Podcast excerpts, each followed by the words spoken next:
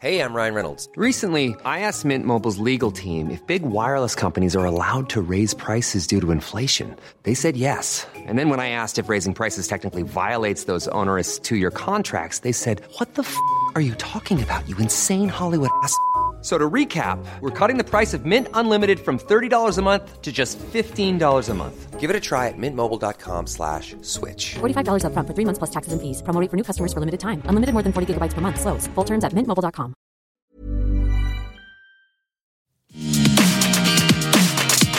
Yeah, yeah, yeah, yeah. Hello, everyone, and welcome to Everything Iconic with me, Danny Pellegrino. We have so much we've got to talk about. We have, of course, the Real Housewives of New Jersey, the Real Housewives of Dallas. Also, just today, a trailer was released for Bethenny's new show on HBO Max. Bethenny, formerly of Bethenny Ever After, Bethenny Getting Married, and the Real Housewives of New York. Now, this trailer uh, looked uh, good to me. It's sort of an apprentice style show where she's getting people to come work for her, which I think is probably all fake. And here's the thing that uh, I worry about this show is that I just recently watched on HBO Max six episodes of a show about Mark Wahlberg. Now, I'm not a Mark Wahlberg fan, but somehow I found myself in front of the TV watching every single episode of this Wahl show. I think it's called The Wahl Street or Wahl Street, W A H L. You know, the Wahlberg family's doing a lot of wall work lately. They had that burger show on A&E, Wahlburgers, that's the name of their burger company, which also like sells meat in grocery stores now. And so this show is called The Wahl Street. And it was six episodes, you guys, that is just one giant ad for all of his wares. I'm talking about the clothing company. There was his water brand was in it. His production company. The uh, did I say the clothing brand? Uh, the F45 workout brand. I mean, it's truly overwhelming to the eyes and ears. Nothing happens on the show. You know, there's the pandemic, but there's not really a whole lot of anything. I thought maybe I'd get through the six episodes and I'd learn something new. I'd see a vulnerable moment. What I did learn is that Mark Wahlberg likes to work a lot, but there was no real dramatic tension. Of course, we had the pandemic, but there's nothing that happens. But by the end of it, I'm like, I just watched one long ass commercial for all of his products. And to be honest, I was ready to buy all of them. So I was fooled. I was fooled. And I'm going to be fooled by this Bethenny show, which is probably just going to be one long commercial for Skinny Girl products. Even in the trailer, I saw the K cups. I saw the this. I saw the that. She's talking about the shapewear, the whatever. I'm like, I'm going to be buying it all. Uh, talk about mentioning it all. I'm going to be buying it all because that's how I get tricked on these shows. And so I don't believe that much will happen, but it will be one giant long commercial and I'll be watching. I even watched that Fredrik show. She had that show with Fredrik. It was about the house hunting or whatever. Not house hunting, but it was like some real estate thing. Watched every episode.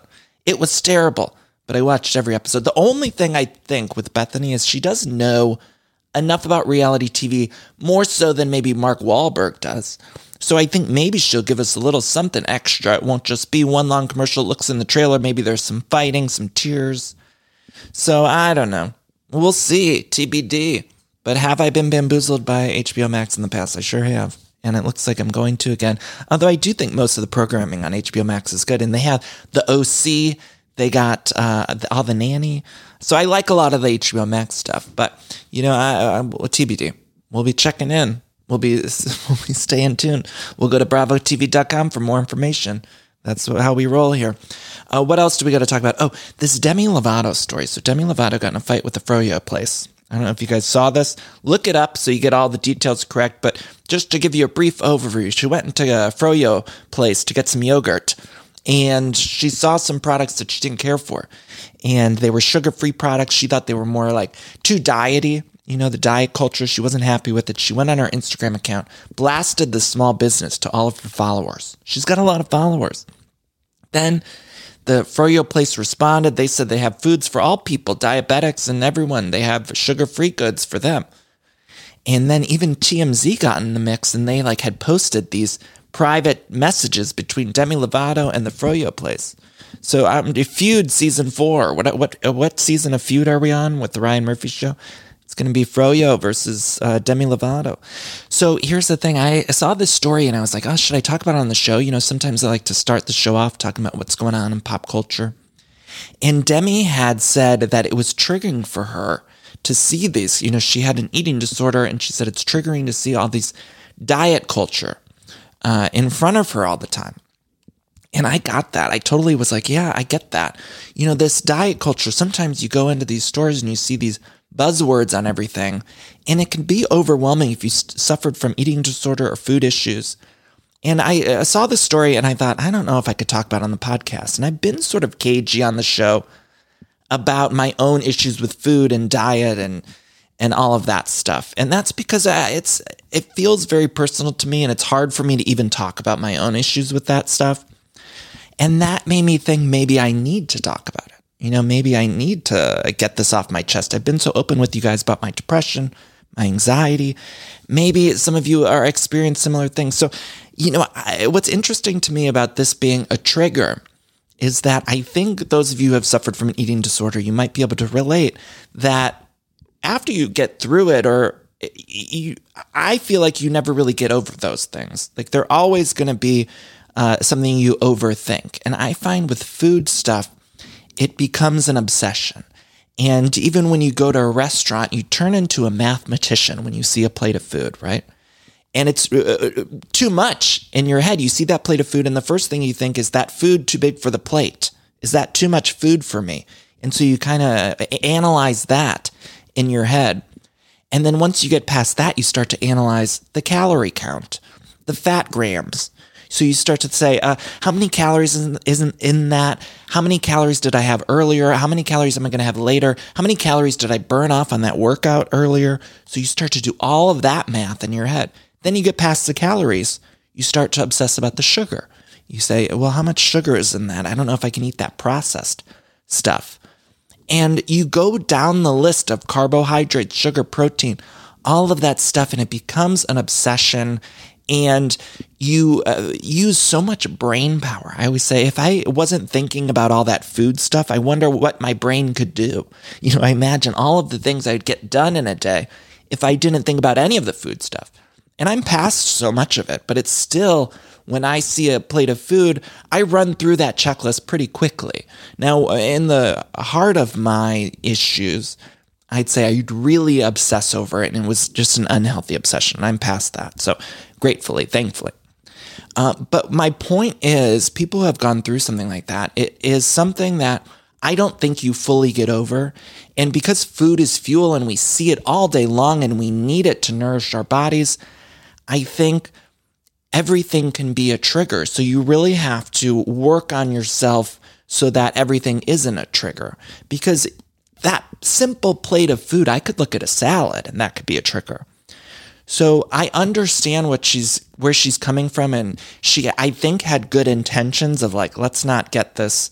Uh, this is a bad message to send out. Whatever the message was she saw on this product, on this specific product in this froyo place. But I do think that you can't just name one thing as a trigger because with food stuff, I think so much is a trigger. And again, I can look at a plate of hummus, a, a salad, and that could be a trigger for me. It isn't because I'm working on things and I've gotten to a good place with all of that stuff. But uh, if, if it's raw or if you're still in the heart of it, I think it could be a trigger. So I just wanted to uh, share that. I thought maybe somebody else is out there uh, obsessing over a plate of food, just know that you're not alone. That's a lot of us. You know, I think it's a it's something that a lot of us uh, deal with, and everyone deals with it in different ways. Everyone has different levels of uh, things, but also I think with eating disorders, there are so many different types of it. I think people think of anorexia and bulimia, but I think there's a lot of other levels and layers and different things uh, people go through when it comes to food and diet and body image and all of that stuff. So you know, I think Demi was uh, doing what she thought was the right thing, but unfortunately, it was uh, maybe the wrong way to go about it. I don't know. That's what I. Uh, that's where I stand. Am I being a downer right now? I feel like I'm being a little bit of a downer. I'm going to try not to be a Danny Downer for the rest of the episode because we're going to talk about the Real Housewives of New Jersey. I mean, come on. Now that you let the cat out of the bag, just admit it. You're getting the pussy fed. that line really grossed me out, but I had to play it for you guys because I honestly couldn't believe my ears when Margaret said that in the confessional. And she's talking about Teresa got the new boyfriend. She finally opened up about it. Now, this whole episode this week was uh, centered around this yacht trip that Margaret took with her ghostwriter's yacht, which, by the way, I'm a ghostwriter too. And uh, I don't know, I'm don't believe that a ghostwriter's salary can get you a yacht, but apparently this woman's got a yacht. So I don't know how she got it. Maybe uh, it doesn't make sense to me. But uh, Margaret says it's customary to read a chapter on a yacht to your friends. And I'm thinking that's not really customary, but I do respect Margaret's ability to get this book on the show. Because when these people do these books on reality TV shows, it's not guaranteed that they're going to talk about it on the show. You know, I did the Fancy F cocktails with the Vanderpump Rules kids, and that wasn't on the show at all. There was not one scene of them working on it, nothing. So, you know, Margaret really used her business mind and got this on the show. And I think uh, oftentimes, I think with these people, what they need to do is have an event and have a lot of drama at the event. So if I was on this show, I would throw a big event for whatever I was launching, whether it be a clothing line, whatever and I would make sure that someone got in a big ass fight so they couldn't cut it from the show. That's one thing I've learned. Just get in a big crazy fight doesn't matter if it's real or not. Just make sure that that happens at your event so that you get the free promo. Do you know what I'm saying? Um, but it made me laugh. It's like, yeah, it's customary to read a chapter on a yacht to your friends that's about your abuse. Like that was like uh, the silly reasoning of like why we all had to go on the yacht, but I respected it. So we also have this Dolores and Frank Jr. They're talking about Dolores's biopsy. She says uh, you need to get checked. She tells him about she had this uh, procedure done, and I just want to remind everyone to get your colonoscopy. I've told you that before. Get your colonoscopy. Uh, colonoscopy. They recommend at 45, but if you have a family history, you got to do it sooner. So check with your doctor, check with your family, figure it all out. But Dolores says, you know, I don't like telling my family these things. She basically says, I don't like telling my family. I'm Italian. We don't do that. We don't do that. You know, Dolores is famous for saying, I'm old school. We don't do that. Teresa's old school Italian. She wouldn't do it either. She didn't say that, but you know, you know, she wanted to say it. They probably cut her saying that. then uh, we have this scene with Teresa and the girls, and she's talking about her new boyfriend. Joe has a new girlfriend, and honestly, this whole scene, I was just thinking, I'd watch Teresa's kids in a spinoff. I like seeing those girls, you guys. I love those scenes. I'm living my truth. I love seeing the Giudice girls. I wouldn't mind if they got a spin off. I'm not even sure what it would be about, but I noticed myself really enjoying when we're seeing Gia, Milania, all of these young girls in the Giudice family. So I don't know, Bravo. Maybe we could spitball some ideas. I don't know, figure something out. I don't know. I'd watch it because I do find myself liking those scenes the most. When I see Gia on screen, I, she's magnetic. I don't know. That's what I like.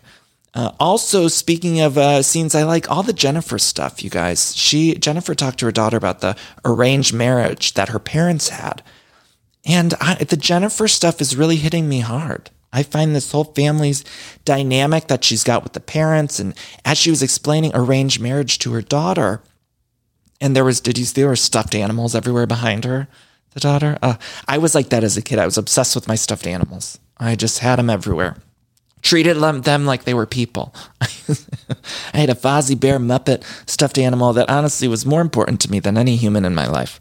I mean, I still think about him. Uh, but the, she had them all around her bed. And uh, Jennifer explained about the arranged marriage, and I just thought it was interesting, beautiful. And I, I think it's a culture that I'm not very familiar with, her Turkish culture. I find it very fascinating, and I, I love it. Then uh, let's see, we have the yacht scene. Again, what ghostwriter has a yacht? I don't know. I need to know more about this woman. Um, Teresa finally opens up about her man, and uh, that's when we get the the pussy fed thing. And I, I want Teresa to be happy with the man. You know, I just want her to get some good sex, whatever it is. Just want her to be happy. She's been through a lot. I don't know. I know some people write me and they say, you know, she's uh, they don't like Teresa. People either love Teresa or they hate her. And I kind of just want the best for her. I don't know at this point.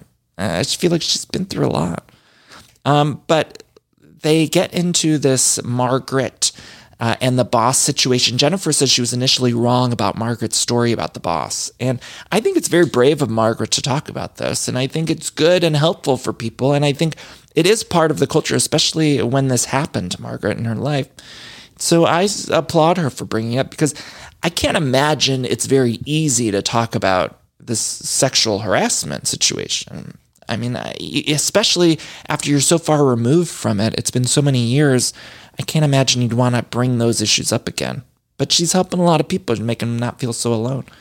And then Margaret, she kind of loses me because she brought up the Insta- uh, Instagram live again that Jennifer did about looking for the nanny or whatever. And I just don't really care enough. I mean, I understand. I do think it was a little faux pas for Jennifer to go on her Instagram live in the midst of a global pandemic. But I just feel like there's worse things that have happened. I don't know that we need to bring it up two or three episodes in a row. Like enough, we brought it up. Enough is enough. Let's move on. I don't care about her Instagram live. It's not happening on the show. It's good for one episode. Bring it up one time. And Jennifer didn't even really respond. Nobody else took the bait. So let's just move on. Um, then let's see. Oh, Melissa wasn't feeling well, so she didn't go to this yacht event. But then the next scene we saw her fresh as a daisy, sitting with Jackie. I wrote in my notes I didn't care about this scene. I don't even know what they talked about, you guys. Zoned out. Sorry. Sorry, you guys. I do my best. I know I'm here to take notes and recap, but you know sometimes I, Danny zones out a little bit. I don't even know what I was doing. I was on Instagram or something. That's all. You know, it was a Margaret, uh, Melissa Jackie scene. I just didn't think we were going to get much out of it. Is that cynical of me? They looked beautiful though. They looked stunning, but I did uh, completely ignore the scene. Completely zoned out. I don't even know if I was on Instagram actually. Now that I'm thinking about it, I might have just been staring off into the distance, not directed at the TV. You know, my eyes were directed anywhere but the TV at that moment. It is what it is. I'm sure who amongst us hasn't done that? I'm sure many of you out there listening have uh, your eyes glazed over when you're seeing a Melissa Jackie scene. I'm sorry. I know some of you feel the same way. Again, both beautiful gals, and they're great in the group scenes. But you know, I, I I don't even know what they talked about. Then we had a scene with Margaret and Margaret Senior. Uh, Margaret's got the iced coffee in the wine glass, which that's all I was focused on. And they were talking about the book. And this whole episode was very heavy book promo. I mean, honestly, you have to hand it to Margaret because this doesn't happen all the time. She got basically a full episode of book promo. The week that it's released, her book is just released this week. I mean, she lined it up perfectly. I don't know, producers must have told her when this episode was airing or something because it was lined up too perfectly. I don't maybe did she have a deal with producers that she was going to do the book promo? I'm not sure, but it lined up perfectly and it was very heavy book promo for her new book, which is great. Good for her. She did a good job. Uh, you know, good. Good. Then we had a scene with Melissa and Antonia. Again, eyes glazed over. I know they were shopping or trying on clothes or something. At Envy, they were at Envy. Something happened at Envy. I don't know. You guys can let me know what happened in that scene because I don't know. I don't fucking know. Can't pay attention to everything, you guys.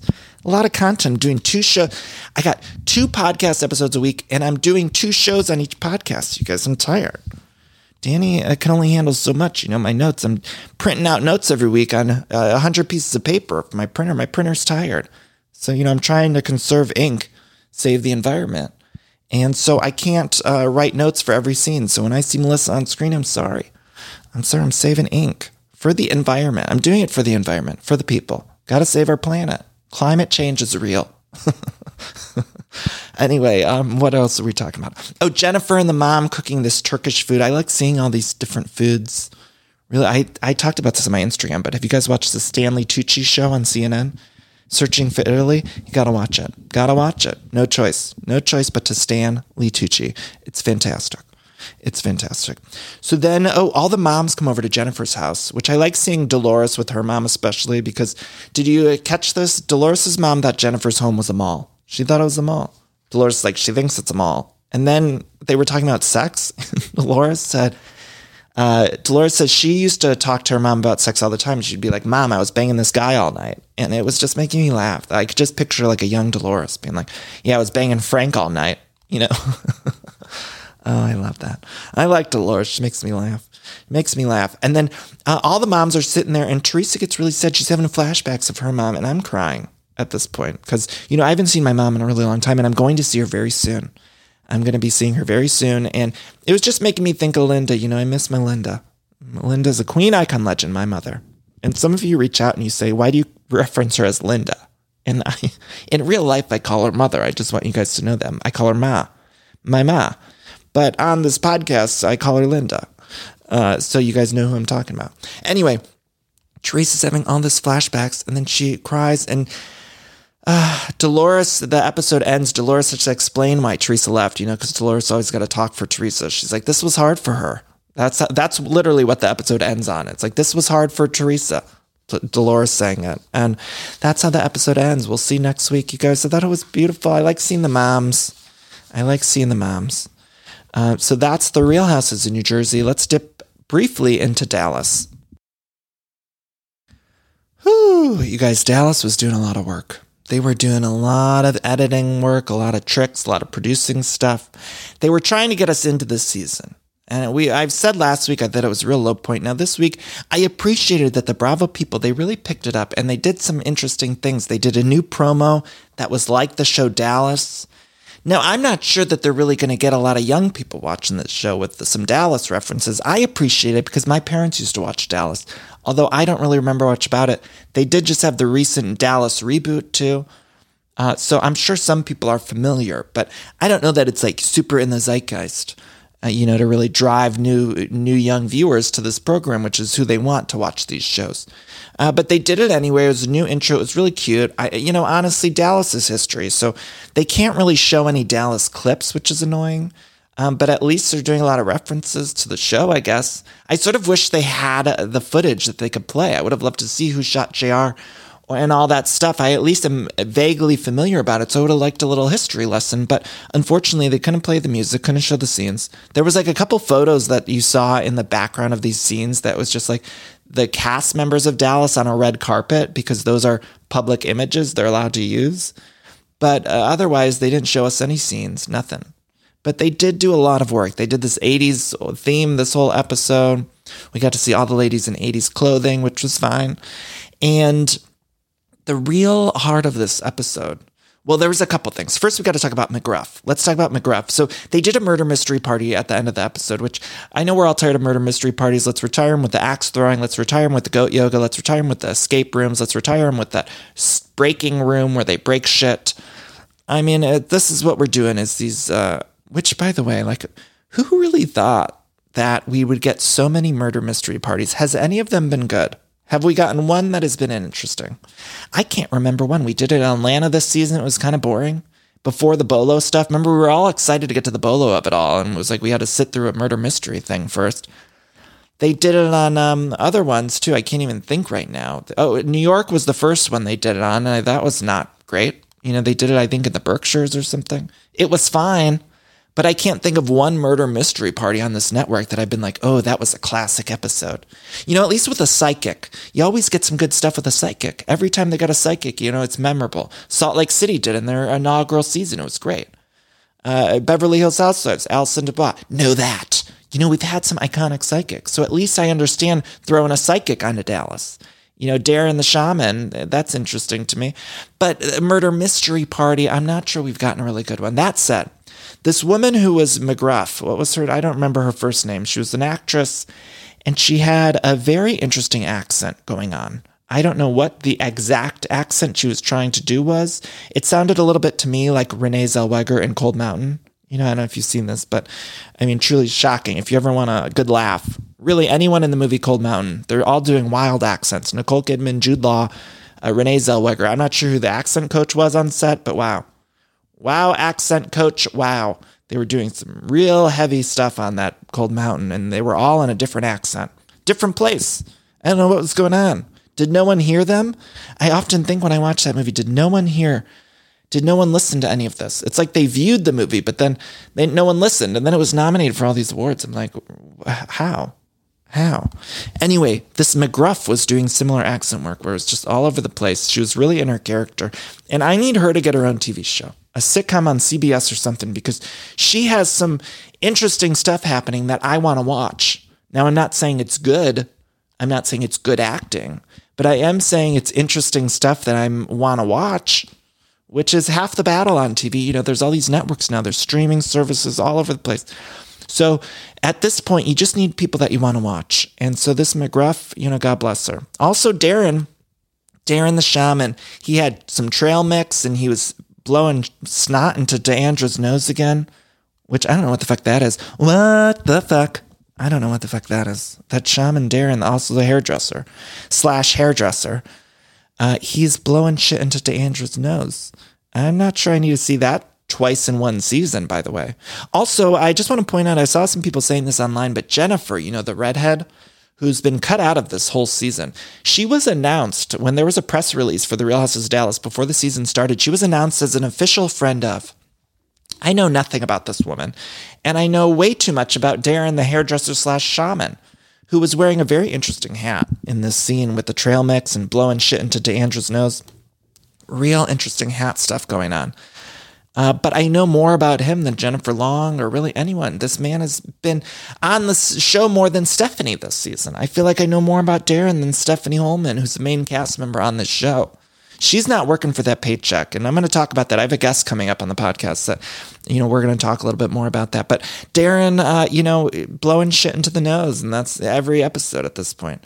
Um, also, speaking of D'Andra, Mama D is there's all this stuff going on with D'Andra and her family life, which is very fascinating to me. I think it's good stuff. But Mama D in her confessional, she was throwing all this shade about. Uh, the the new wife's nose, you guys, uh, it was all very Dallasy to me, but I just have to point out that Mama D's confessionals are fantastic. She's mean and funny and she says crazy things. And I wish that she was just a main cast member on the show. I know they're reticent to have her as a main cast member. They just want her to float in and out.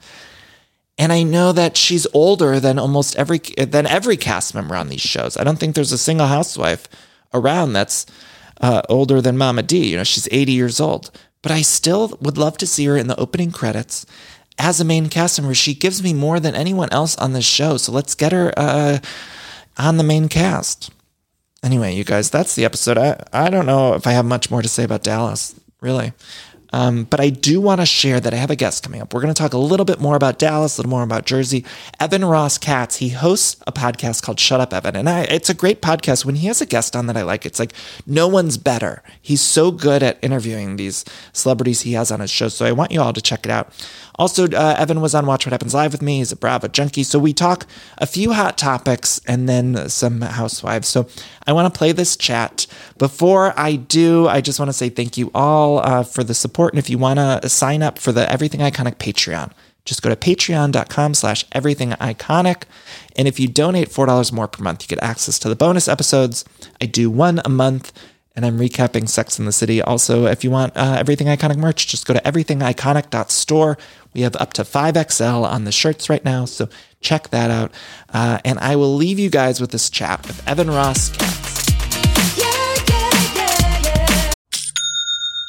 Ah, I love that sound, don't you? And that's the sound you're going to hear when you switch your business to Shopify, the global commerce platform that supercharges your selling wherever you sell online, in person, on social media, and beyond.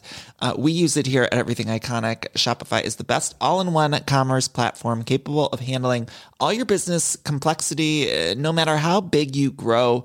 I think it's fantastic. You're probably thinking, sure, but migrating is going to be a headache, but Shopify's App Store has the migration apps you need to migrate all of your products, your orders, your customers, and more uh, from every major e commerce platform all the way to Shopify. And I always hate when I'm shopping online and I have to re enter all of my information.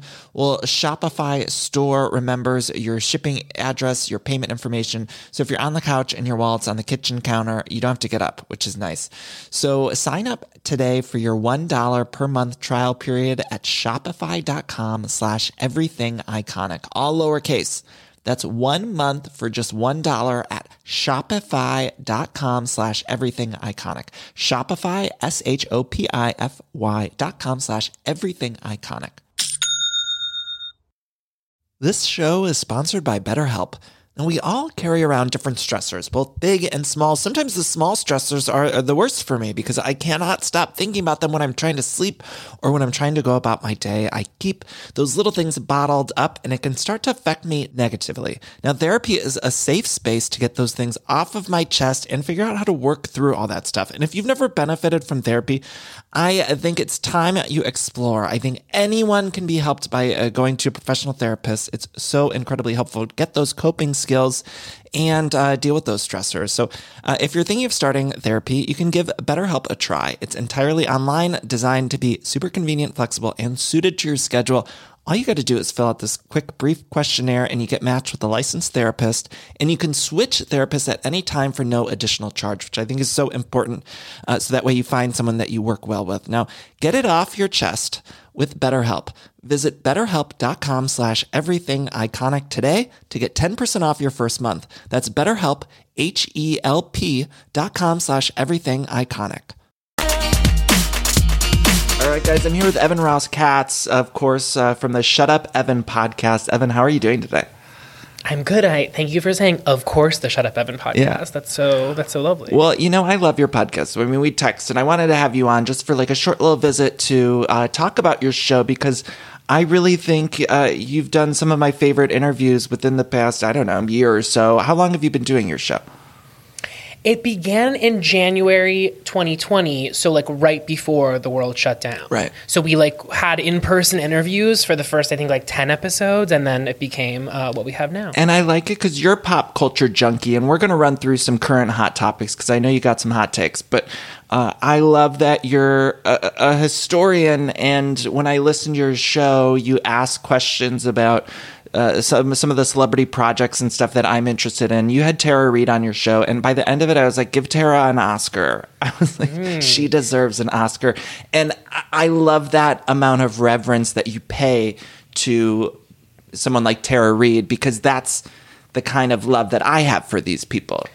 Totally, and like you and I are so aligned on so many of the of these people, these women in particular. But I think in the case of Tara, it was like I think that she has been the butt of the joke for much of her career um, by some partially by her own doing in some instances, and other times just by a cruel media cycle that has long existed. And so I wanted to sort of, as you mentioned, like give her her flowers, run through a filmography that is actually like quite prolific, and like just kind of put some respect on her name. So sometimes it's a guest like that, other times it's just someone that I'm like curious to di- dig deep into. But then you get some guests too where it's like, oh, you have this random film that you did you know, early on in your career that gay people, or maybe just I, or like, or you know, a niche uh, market really takes to that you're not often speaking about. That to me is like my favorite kind of moment with the celeb. I mean, speaking of Tara Reid, yeah, it's like there's certain moments where she's never in an interview talking about cruel intentions or even Josie and the Pussycats or something like that. And, uh, you know, gay people in particular, we really love those roles. And that's the kind of stuff we want to hear also Anna Faris, who you just had on your show, and I thought it was a great interview. And she's someone that has been sort of tied up in the CBS universe, which is fine. I know a lot of people love those shows like Mom and Two and a Half Men or whatever those are. Uh, my parents, in particular, they like for years were talking about Mike and Molly. Like they still watch it, and I'm always like, enough with the Mike and Molly. Like I don't need to hear about you loving. I get it, you like Mike and Molly, but like, I, just leave me alone about it. Like I've tried it, it's fine. There's nothing wrong with it. It's just like enough but she's someone who I miss from mainstream film, and I'm hopeful. I know she left mom, and uh, I hope that we can get back to having her on screen again. Because in your conversation with her, you are talking about House Bunny and Scary Movie, and I know you spent a lot of time on the Scary Movie franchise, and I think her and Regina are so brilliant in those movies, and even though the writing's maybe not as great as uh, something more highly acclaimed, they're so good in it and they elevate They that are, material yeah. so much and i want more for anna Completely. And I think, you know, you're speaking about like the sort of like the CBS world of it all. And that's interesting to me because one of the things that she talks about is the reason that she didn't continue on with Scary Movie 5 was money, her words. And I know that part of being in the CBS conglomerate, if you will, is cha-ching, cha-ching. I mean, when you're doing a Chuck Lorre multi-camera, that's sort of like built into the DNA of it all.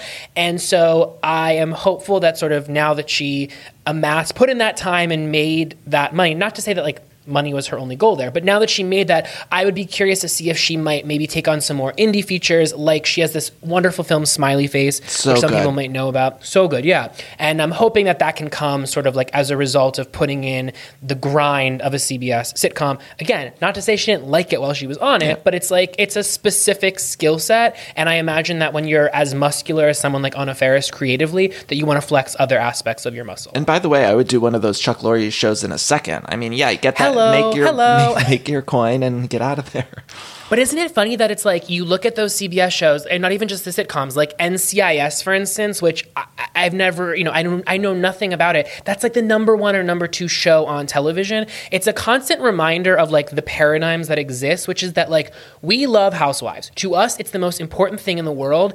It gets at max, and this was like Atlanta in its heyday, 4 million viewers maybe, and like these NCIS shows are 20, 25 million viewers. And so it's just a reminder that like, you know, people like you and I, it's like maybe we're like, Mike and Molly, who's watching Mike and Molly? It's like the majority of the population is watching the Mike and Molly, wondering who's watching Housewives. And I- so yeah. it's just a funny thing. There's a comfort food aspect to all of those shows too. I mean, from the NCIS Law and Orders to the, all the CBS sitcoms, I think people go to those in the same way that I go to Bravo or you might go to Bravo. Totally. Uh, and it's it- yeah, it's interesting. The ratings on Bravo too. I look at them sometimes, but we're so isolated in terms of social media that I think we follow people who have the same interests as us. So then we Right. tend to think our the world view is is as Right. isolated as we. Have and it. also i think i think that the bravo shows have a life sort of like my boyfriend for instance he doesn't watch anything except for potomac um, but he knows all the memes right so like he knows these women more often than not as memes and so there's sort of like a nomenclature that exists culturally around housewives independent of actual viewership and that's something that like i don't know about you but i'm not seeing ncis memes on you know al gore's internet maybe it exists but like i think that it's like housewives has a ubiquity to it that extends beyond just television show Right. I want to get your take on some Housewives. I was I know you're a View fan too. We talk about the View quite a bit and I love it. So I wanted to go through some hot topics. We'll start with some Housewives stuff. You're watching New Jersey. What are you thinking of New Jersey right now? I'm kind of lukewarm about it, but I understand that what I'm hearing on the ground is that people are really enjoying it. There's sort of like a, uh, it feels safe right now. It's like it's reliable. We've got a good cast of women. Everything is sort of vibing.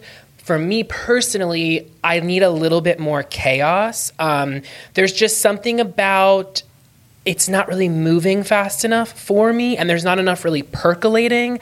Um, I love the women. Shout out to Dolores. I think Dolores is like probably my favorite on the cast right now. Um, but I just feel like when the six of them are all together under one roof, it doesn't feel as explosive as like Aroni season seven. Um, and I understand there's like modulations to it all, but for me, it just feels a little too steady, and I want it to go off course a bit. Yeah, I need one or two new people. I think with the Jersey cast, what's interesting is they have the husbands film.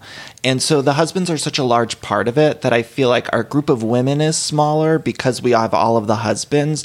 And I'd Right. prefer to maybe step away a little bit from the husbands and have more women in the mix.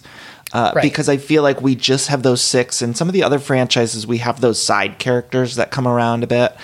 And I just, I'm missing Danielle a little bit. I'm not necessarily missing exactly Danielle. I'm just missing like the, the added chaos element, like you mentioned. Completely. You know, there was an instance in this past week's episode, I think it was last week's, when Jackie was doing her Rosh Hashanah dinner.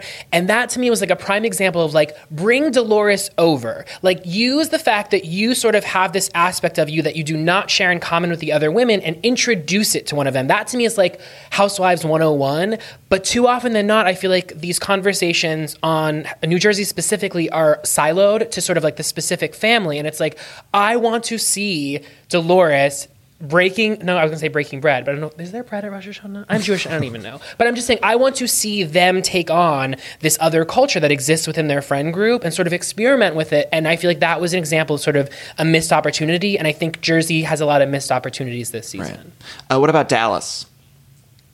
Dallas Hmm. is flopping hard, isn't it? Yeah, I mean, love Tiffany Moon. I, the consensus Sure. seems to be like we all just wish that like they could rebuild this show around Tiffany Moon because um, at least they have her.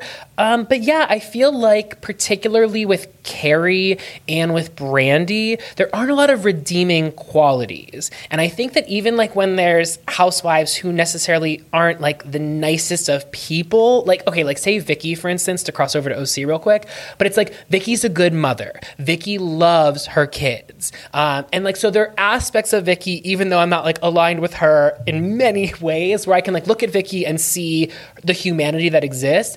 I just think with the Dallas women, too often we just are seeing like just unbecoming quality after unbecoming quality. Um, and I just it's unfortunate that I feel like Tiffany is surrounded by that. And it's like, I understand D'Andra's analogy to Tiffany, but I just think Tiffany deserves better. So I'm hoping for a restructure because I don't think the franchise is dead.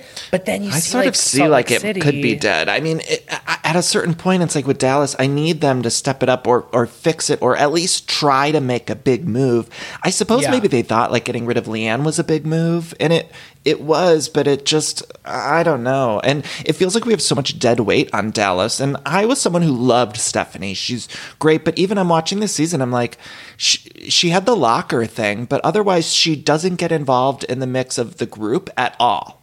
At all. Right. But then we're also not really having anything. I mean, I think it's been like three weeks since we've had an individual Stephanie scene. So I'm like, what are we doing with her? This woman's in the main cast. Shouldn't she just be a friend of at this point? Or it's like weird that she's even there. They're not using her. She's. It doesn't feel like she's earning that paycheck at all. Right. And then also, like, I I don't know how I feel about getting rid of LeeAnne because part of me feels like getting rid of her was a mistake. Um, and I also just feel like getting rid of, like, she really was the matriarch of that show in the sense of, like, she had the biggest sort of, like, people, when they thought of Dallas, I know even for me still today, when you thought of Dallas, you think of LeeAnne Locken. She sort of put the franchise, she was at the center of the franchise for a lot of people. And so getting rid of her, it's like, I don't really know who is, like, center. What are they holding? They're holding. Star, um, lone star, or isn't that? Yeah. See, and that tells you a lot for me. It's like the lack of specificity there. But it's like just uh, not having someone that I really feel like is the breakout star of the show. Now you could argue it's like well in Potomac you have multiple breakout stars because you know, you have these co-leads in Gizelle and Karen. It's like give me that I love mm-hmm. that, mm-hmm. or give me like one person who really is like the centerpiece of the show, like a Bethenny on the early seasons of RHONY. I just don't really know who like my emotional center is on Dallas, and so by default I go to Tiffany. But I also feel like Tiffany's new here, mm-hmm. so I'm acclimating to her, and so I just don't really have someone to really like anchor the series right now. And I think as a result, it sort of just feels out to sea. Yeah, and none of them they don't come to play as much as some of the other They don't. franchises. I'm like, you're in a group scene, somebody do something. Like, just give me anything. Yeah. And also, like, besides Mama D, I feel like that series has the least sort of like amount of ancillary characters who I'm interested in. And the You know, husbands don't even film anymore mm. because it's like the husbands, I think they receive so much flack. Like Brandi and her husband received so much flack in the past. And so we, we're not even even getting husbands. I think we're getting some, a little bit of D'Andra's husband, but Right. yeah, we don't have any Yeah. side characters or. Right, and it's like in the case of those husband husbands, it's like not seeing them I think is for the best. But at the same time, it's like I need some sort of characters. It's like I love Mama D, but it's like I either need more Mama D or I need ten Mama Ds. But yeah, right now it just doesn't feel like it's just coming up short. Right.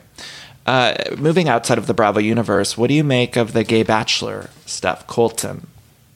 He's got a new TV show on Netflix. Let me just explain this for people, catch everyone up.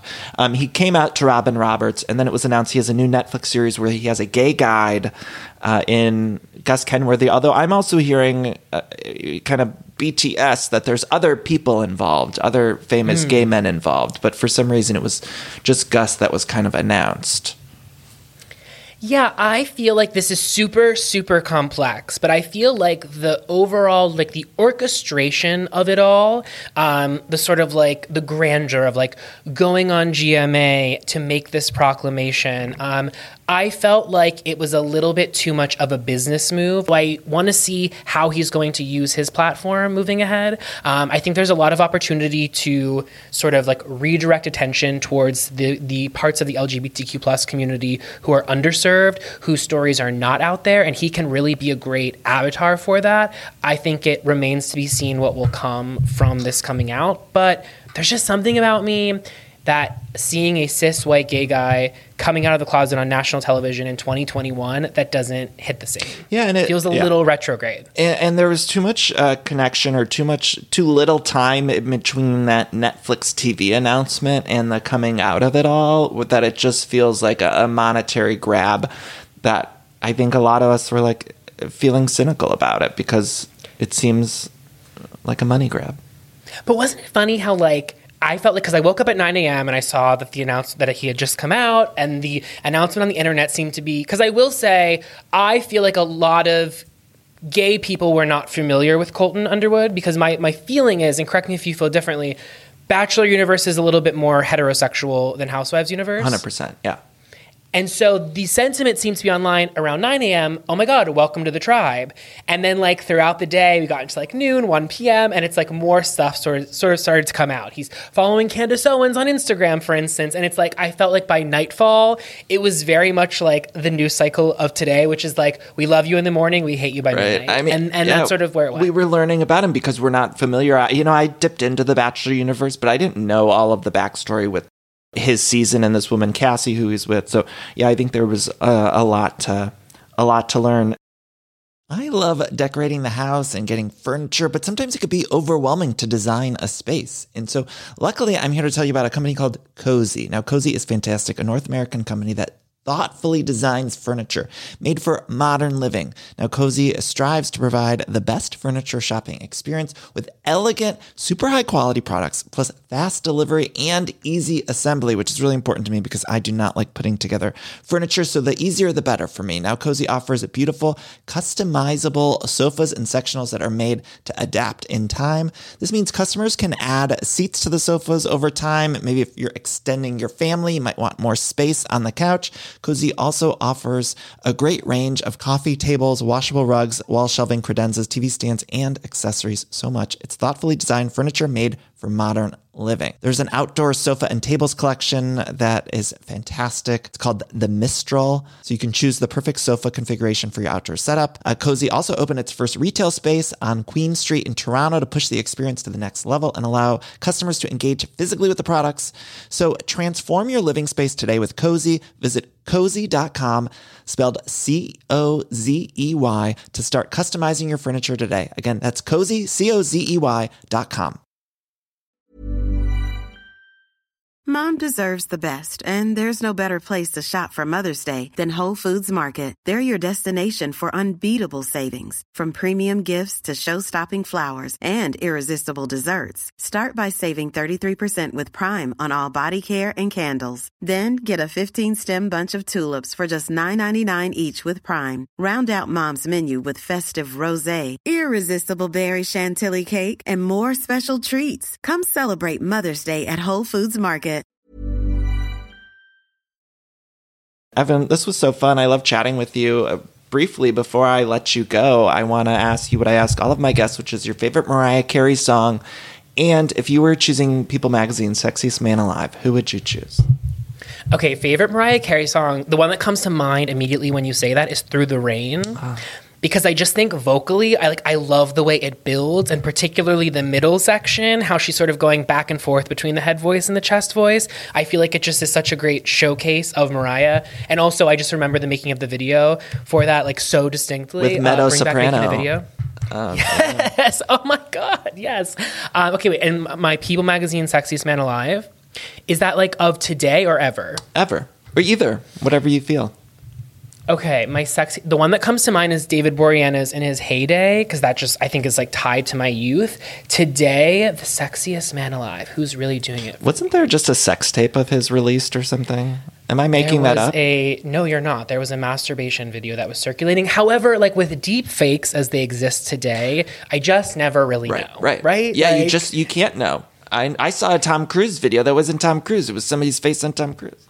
right. So yeah, um, I sounded like my little- my grandma or something, just that or my mother.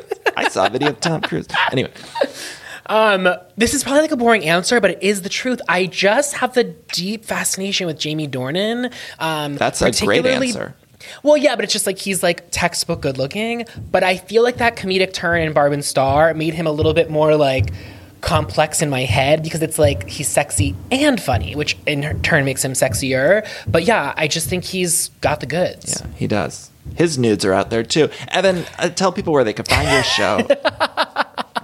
Google it. Um, you can find my show on anywhere the podcasts are available. Shut up, Evan. And I just want to shout out the fact that uh, I'm such a huge fan of this podcast, but I really, really love, love, love your interview with Andy. I feel like of all the interviews I've ever listened to or read of Andy, there was no one that got more out of him than your interview. And so I just want to shout back the fact that I think you are such a top tier interview. Thank you. And I feel the same way about you. And, you know, Andy gets a lot of hate, but I've always had such a good experience with him and found him so supportive and kind and and outside of like you know on camera kind of stuff i i think he's Right. really great. Anyway, Yeah, I think he's in a position where it's like he's sort of damned if he does, damned if he doesn't, just because he is connected to so many worlds that so many people have so much like wrapped up in. So yeah, I think we're aligned and like good people. and I know he's kind of become the face of Housewives, but sometimes I feel like he he bears the brunt of like all of it, all of the decisions and all of the Yes. every individual cast member's stuff,